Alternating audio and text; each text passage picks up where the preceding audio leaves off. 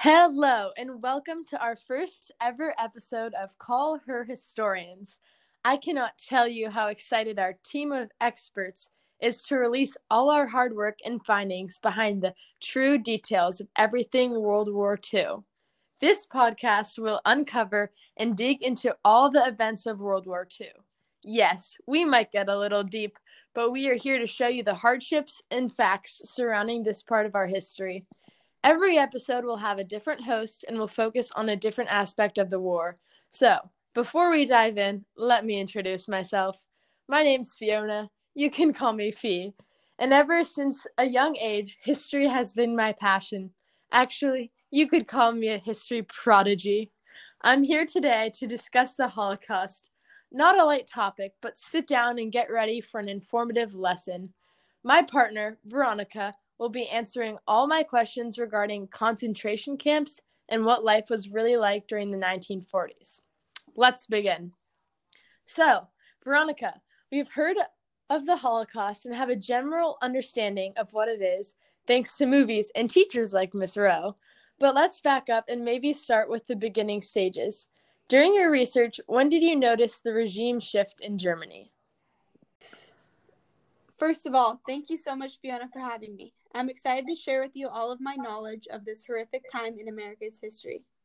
Through my years in this expertise, it still shocks me every time how many young ones don't know what truly happened. Anyways, let's take it back to the basics. I first noticed the shift of regime when Adolf Hitler first gained control of Germany's government back in 1933. Interesting fact about Hitler before we move on is that he initiated World War II in Europe by invading Poland on September 1st, 1939. Oh, I see. How did it affect the country and what made Hitler popular among, among these people? It's hard to say exactly what everyone thought of Hitler when he first rose to power because some saw him as a new outlook. Also, like any dictator, there were those who aligned with him and those who didn't. The way that dictatorship worked in Germany was that they had to be voted into office by different branches of the government. So there were enough people that had faith in Hitler simply due to the fact that he did not show his psychotic tendencies until later. So many citizens liked Hitler because he was relatable. Many don't know that he came from a lower class servant household and was groomed from a young age by his father, who was abusive. He first found a sense of belonging in the German army, which at the time most men related to, ultimately making him desirable as a later dictator. Interesting. So, what groups did Hitler target? The most known group is the Jews for obvious reasons.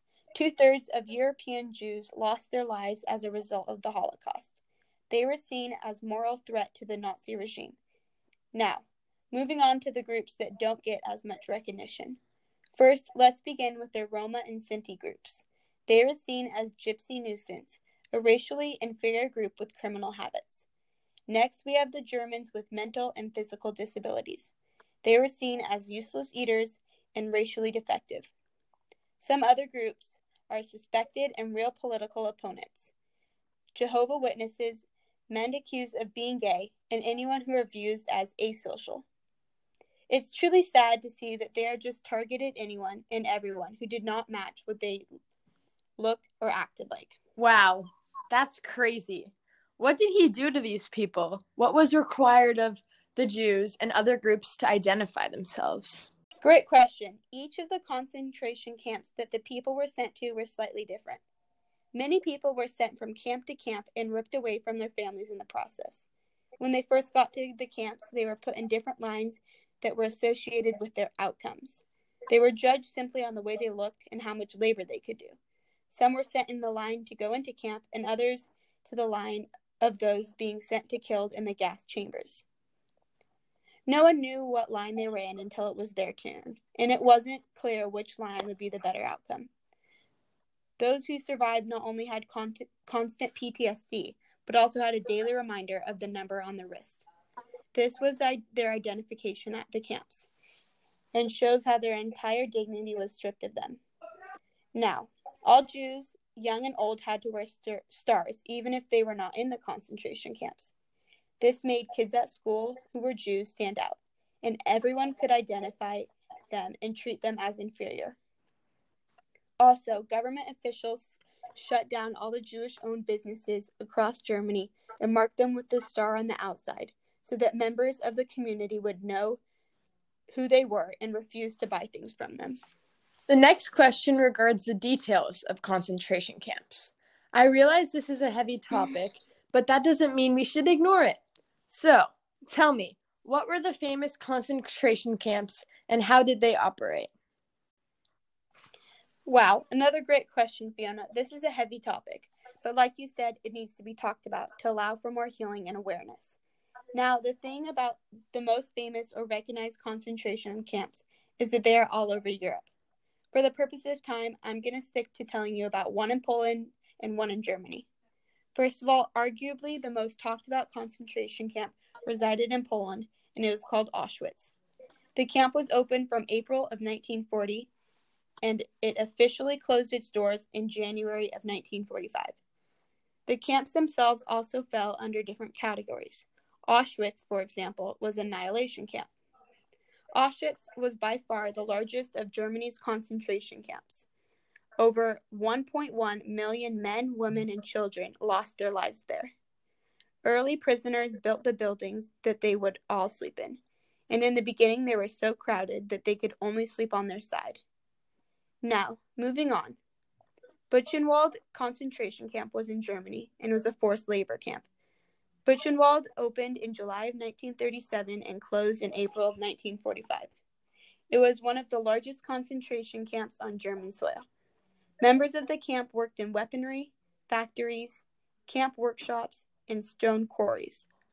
What some know is that Auschwitz and Buchenwald were similar in a sense both had types of labor within them. However, Auschwitz had gas chambers, and Buchenwald had stables for shootings and hangings that took place in the crematories. Most of the deaths were random, and when officials felt like it, but others were when the prisoners would act out or refuse to do any of the labor. Some of the issue that I have with this Holocaust is that perpetrators concealed the crime, crime and hid the evidence of all those who died. I am truly stunned. Can I ask how many were estimated to be killed at these camps? Were there many survivors? At Auschwitz, 1.3 million people were sent to the camp, and around 1.1 were killed in the gas chambers or harsh labor. Now, that's even more surprising is that only 7,000 people were liberated from the camp when it was closed by officials. I'm sure you wonder what happened to the rest of the people. Over 60,000 were sent to march westward away from the complex, and when word came that they were going to be shut down, they left. These marchers were known as the Death Marchers, and over 15,000 lost their lives along the way. On the other hand, there was far less sent to Buchenwald. Around 240,000 from 30 different countries were originally confined there, and of those, at least 10,000 were sent to extermination camps, and around 60,000 died on the campgrounds. Around 20,000 were actually deemed survivors of the camp. It's hard to know just how many actually died because a lot of the numbers don't match up with what the Army had records of. I only have one more question left for today. After the news was spread and leaked of these horrific events, how did the world react and what did they now think of Hitler? Another great question, Fiona, and a great one to end on. Different parts of the world reacted differently to what was going on. For example, in America, state officials issued all of the visas available under the combined German Austria quota after Roosevelt administration decided to ease the visa restrictions. Also, American Jewish leaders decided to boycott German goods, hopefully creating enough of an economic pressure to cause Hitler to end his anti Semitic policies. Now, People that were living in Europe began to realize how much evil Hitler was causing. Some Catholics and those who were not being targeted decided to risk their lives and hide Jews in their homes, in the walls, or say that their children were already members of the family to keep them safe. This was a brave act, and I don't think that Hitler accounted for the number of people who didn't agree with the same views he had. Anyways, thank you so much, Fiona, for bringing awareness to this topic and I hope I could give you a better insight for all your viewers.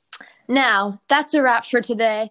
I can't thank you enough, Veronica, for your time and care about the topic. Audience, let's give her a nice warm applause. Make sure to tune into next week's episode. No, no spoilers, but let me tell you, it's a good one. Thanks for your time and see you next time on Call Her Historians. Bye.